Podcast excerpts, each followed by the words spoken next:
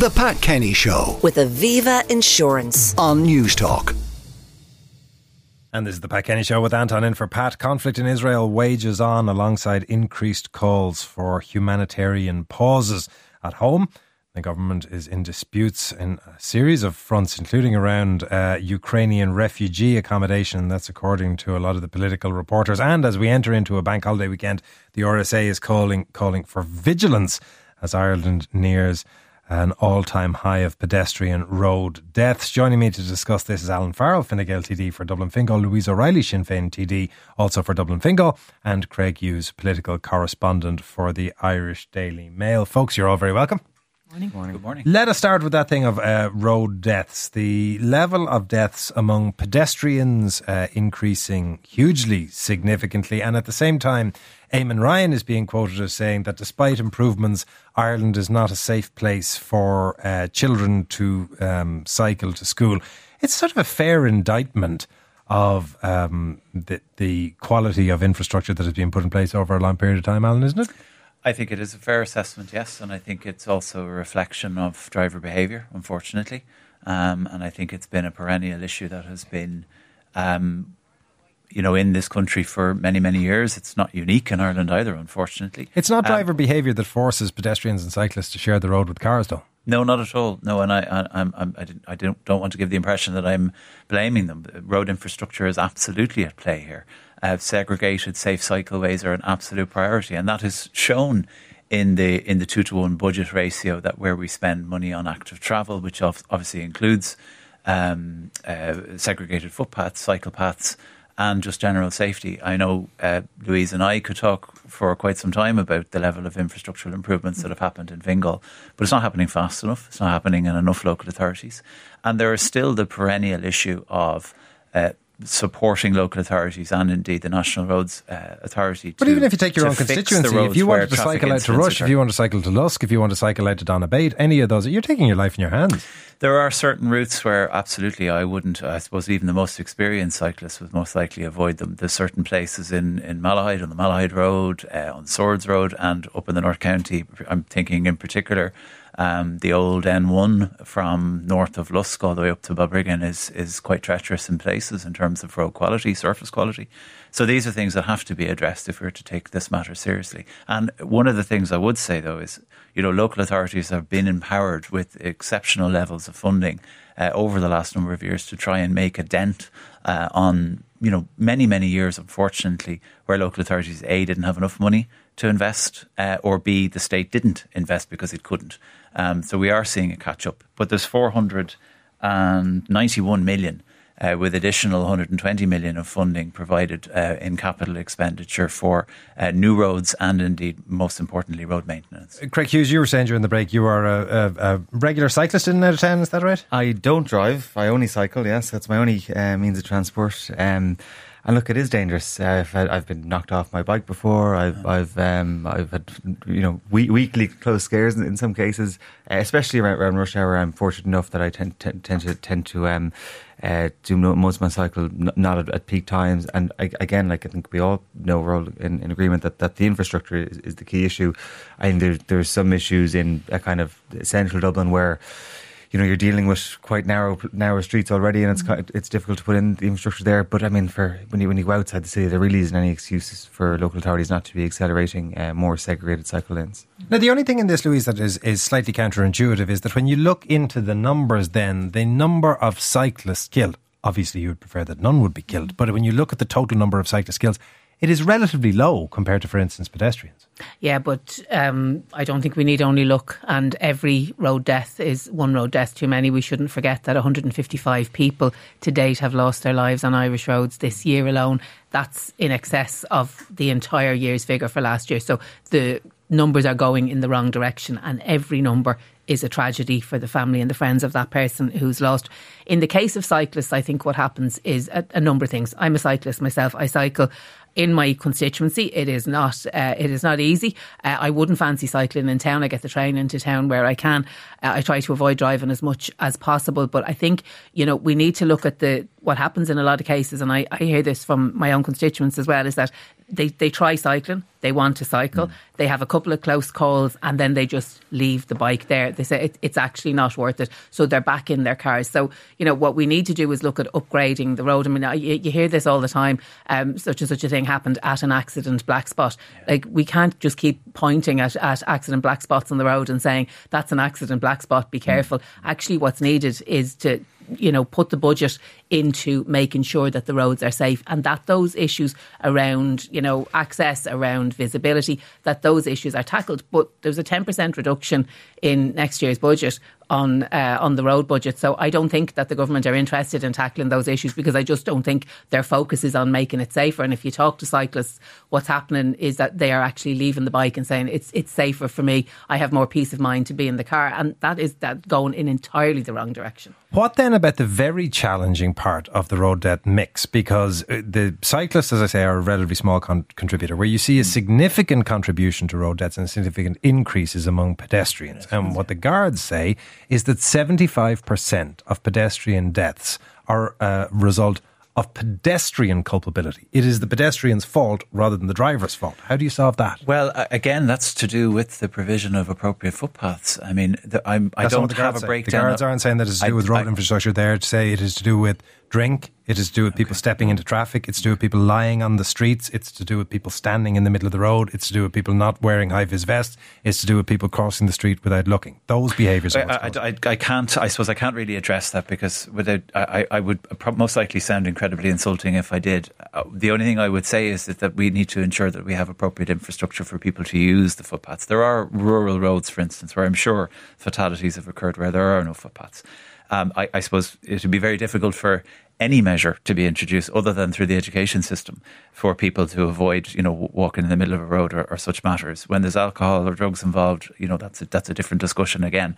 But uh, clearly, you know, we need to focus as as Louise has absolutely rightly said, you know, the idea that there's still black spots, and there are up and down the country. Now, after every road traffic accident occurs, local authorities are supposed to review the safety uh, uh of that road and or the conditions at the time of the incident, whether it's the road surface or whether it was conditions associated with weather or whatever. So the local authorities really do need to be empowered financially to make an impact on reducing the number of black spots that are there. But, you know, it has to be said, given the numbers of drivers that we have on the Irish roads at the moment, given our population increase, and looking back 20 and 30 years, the number of fatalities on our roads, and I'm not in any way trying to diminish the importance of road safety campaigns, but the numbers are a fraction of what they used to be. That is primarily down to vehicular design, it is down to road design, and um, among other matters. But we absolutely can and should continue to push for more driver safety awareness. But one of the things I would just say on Garda Síochána's recent roster dispute, which is now you know, coming toward a resolution, um, the commissioner said it the other day that the as a result of the, the, the agreement to agree a new roster, uh, there's a hybrid roster in place, which, he, according to him, has seen an increase in the number of Gardaí available for uh, particular units, and he mentioned traffic units. So that can only be a good thing in terms of more. Yeah, there's one third fewer Gardaí in the policing units than uh, than than there had been previously. So absolutely, that is necessary. I note the call from Fine Gael recently to increase the number of Go Safe vans. I don't think that's an adequate replacement for An Garda Síochána. I actually it's, think it's, it's Go Safe vans have, uh, Go, Go Safe vans have a role. Absolutely, yeah. they do. But we also need to see uh, more Gardaí acting as, uh, as but they have no, they will have no impact on, indeed, they will have no impact on those pedestrian figures that the guards are saying. Like if you have seventy five percent culpability with the pedestrians, according to the guards, that doesn't the go safe. That's an education issue, and that needs to be tackled from school all the way up. But then, I mean, what message are you sending to kids? So if you look at the small little uh, little village in in, uh, in, our own constituency, Alan, in Loughshinny, mm. they've been campaigning now for more than a decade for a small little piece of path so that children can safely walk to school. Like, what message are the kids getting? There's loads of examples safe for them that, to walk to school. Yeah. It hasn't been safe, and now they're out yeah. protesting, and they can't. So they they've no choice. But, they're growing up with having to get into a car simply because it's not safe for them. I mean, they, they hear that message. You know, kids get it. But surely the message that we've been hearing for quite some time is that speed kills, and, and we saw, yeah. um, you know, Minister of State Jack Chambers trying to bring in legislation to reduce the speed on some of the roads, and your colleague Martin Kenny has disagreed with him on it.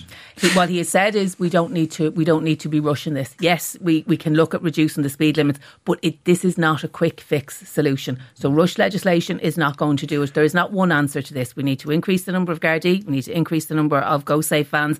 We need to do that education piece, but we also need to look at those areas where there are accident black spots and start actually fixing the infrastructure. But hang on a minute. Can we go back to what the data reveals? What the data says is where we've had an increase with pedestrian death, and 75% of the pedestrian death, according to the Gardaí, is the fault of the pedestrian. That's None an of what we're education issue, and I don't think any of any of us are disagreeing with that. That is an education issue. So it, it- you know it needs to be the norm that when you're out walking, you have your high vis vest on. Hmm. Not if you think it's going to get dark, whatever, you just automatically, as a matter of course, It's, make it's like the change visible. that drivers started recently with putting their lights on uh, during the course of the day, even even you know during a sunny day. It's important that these measures are taken. So I, I agree entirely with what Louise has said. Okay, I'm What- conscious. Uh, there, there are other matters that we want to discuss. One of them um, is that the news that Ukrainian refugees. Uh, well, I'd like to get your reaction to this, Louise O'Reilly. Um, the Ukrainian refugees being told don't go home for Christmas because essentially you might not get back. Well, I don't know who is, is sending that direct message uh, to people. I'm assuming that people will want to go home um, for Christmas. I'm assuming if they can. But let's not forget, there's an awful lot of people here who simply cannot. Their their homes no longer exist. I, I spoke to a woman recently, and she had seen footage of the place where the apartment where she used to live, and it is now a pile of rubble. So that woman's not going home for Christmas. She's not going anywhere. Uh, she's effectively she's stuck. She doesn't know. She has family fighting on the front line. She can't obviously be in touch with them. That's uh, you know. So I, I don't think there's. i I'm not sure that there's going to be an influx of people wanting necessarily to, to go home for Christmas. And I don't know how that message is being transmitted to people that they may not be able to, to come back because obviously we have an obligation under uh, under the international protection process. It's not that they can't come back, but their accommodation won't be guaranteed. And there was a change of policy at the start of the month, uh, going from seven day period uh, to now being zero. And it also applies, um, which I was surprised by, to moving around Ireland. So if you're if you're in Galway, you can't go down to Kerry for a week and come back and, and still be guaranteed your room. Um, Minister of State Peter Burke was on RTÉ earlier. He said it's down to um, the state needing to be able to actively manage their, their bed capacity. Um, uh, more appropriately, I, I, I think it is it is quite quite severe. I, I absolutely look. The, the, the bottom line is is that no c- citizen or, or person living in Ireland wants to see Ukrainian refugees in tents. And right now, there's 450 people in tents, and that's the bottom line. Um, while some measures might But what be, do you make of a message going out to them that says, in essence, if you leave, you're not guaranteed you'll get back? we have an unprecedented level of uh, migration happening in Ireland, not just Ukrainians, but also from people from all over the world seeking international protection. There's over 100,000 people um, uh, entered the state in 2020, late 22 to early 23. Um, we are accommodating 75,000 Ukrainians in state provided accommodation, the rest are in private accommodation. And then there's another almost 6,000 people in international protection. So for us to, as Craig has rightly said, actively manage the accommodation that is there, um, you know, we have to be, um, dare I say it, strict.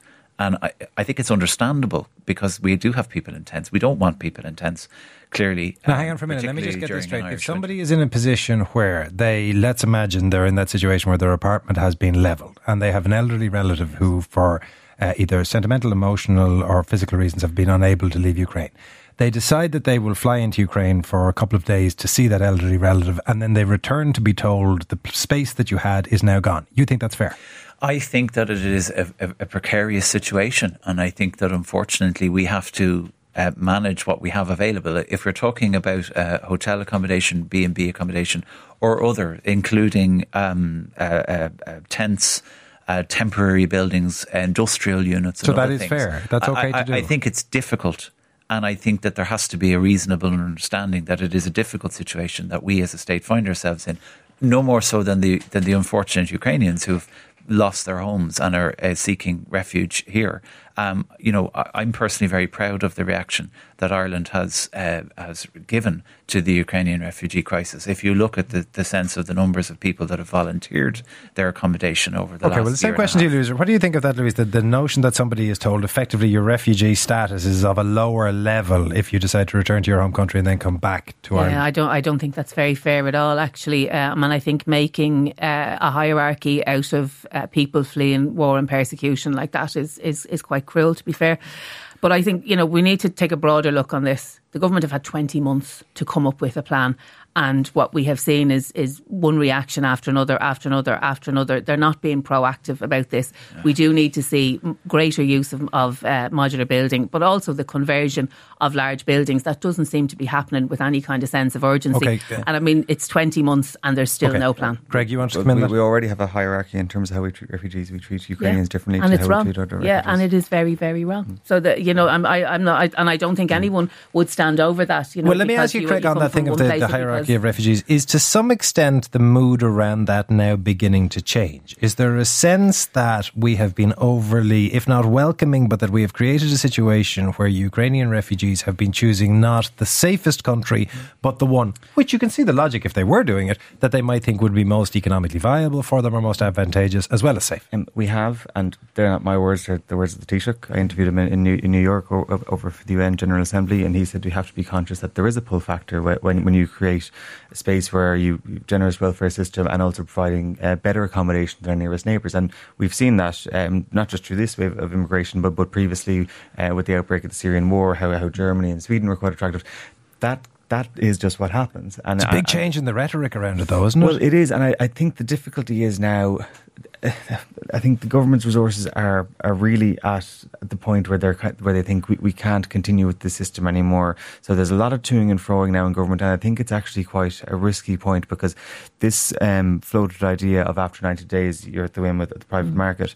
That I think is a very big threat to social cohesion because we already have a majorly overly constrained rental uh, sector. Mm-hmm. How is that going to cope?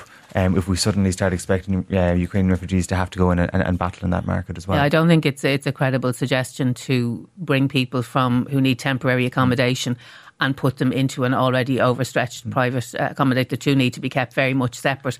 And I think as well, though the talk from government without any plan to back it up. Uh, I, I, don't know what the intention of the kites that are being flown at the moment, but I do know that they've had 20 months to come up with a plan. 20 months ago, they told us that they were preparing for potentially 200,000 people. We haven't anywhere near that number, and already the system has uh, the system is creaking and failing.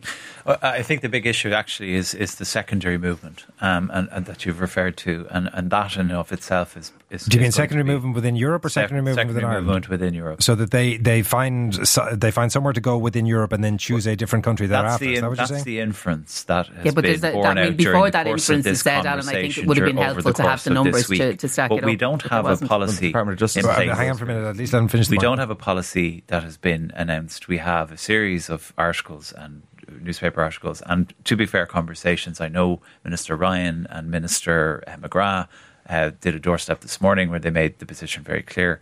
I mean, look, it's not a policy that has been debated. Uh, certainly not in the House. It is something that is in its infancy, but we will have to work it out. And uh, look, I don't disagree with any of the points that have been made. This is an exceptional set of circumstances. And I should point out, we as a country have received a drop in the ocean of the Ukrainian okay. uh, displacement that has occurred.